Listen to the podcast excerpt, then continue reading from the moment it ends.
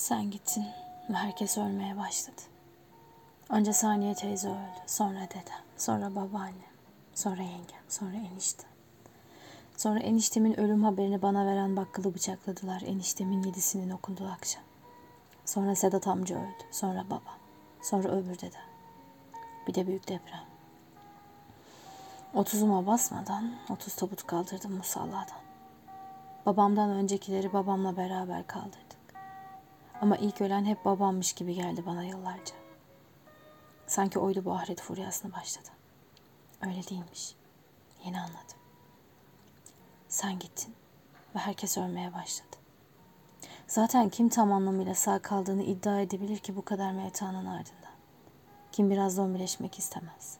Daha kırılgan, daha dikenli ve daha fukuyamacı olmaz. Dedem ziraat mühendisiydi. Ama pek çok doktordan daha ilginç tıbbi hatıralar oldu. Sen gittin ve herkes ölmeye başladı. Yalnızlıktan kudurmuş bir çocuğun arabaların kaportasını anahtarla çizmesi gibi. Ruhumun kemirilişi de hep sinsiceydi. Buna rağmen ansızın berraklaştığı oluyor bulanık günlerin. Hala soğuk biralar oluyor. Güzel kızlar oluyor. Yağmurdan sonra saçlarını havluyla kurulaman gibi olmuyor tabii. O kalibrede bir sevda görmedim. Öptüm ama içime çekmedim. Sen gittin ve herkes ölmeye başladı. Şimdi dilediğim sayfadan başlayabileceğim bir kitap öner bana. Başsız, sonsuz ve ortasız bir hikaye öner. Bir üstad öner, dergi kurmuş olmasın. Ne çok utandık mazideki yaralardan. Her adımda ele geçirilme korkusunda. İsmet Özel mi, Metin Altıok mu? Yoksa hiç mi ortak arkadaşımız kalmadı? Sen gittin. Herkes ölmeye başladı. Elinden bir şey gelmemesinin acısını iniş takımları olmayan melekler bilir.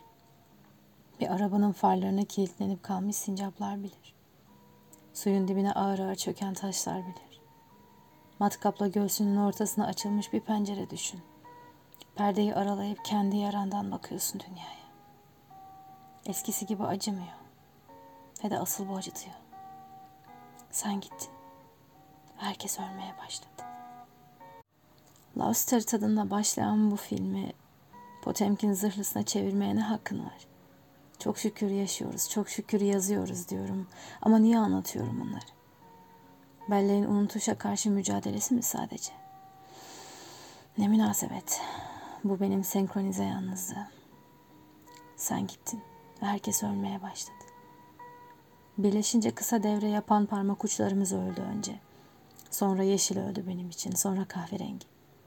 Sonra ilk öpüştüğümüz yeri kalbinden bıçakladılar. 12 yıl geçti, susmak ne kısaymış. Sen böyle ne güzel sonsuza kadar susalım diyorsun. Sonsuzluk bir gün herkesle konuşur sevgili. Bunu da biliyorsun.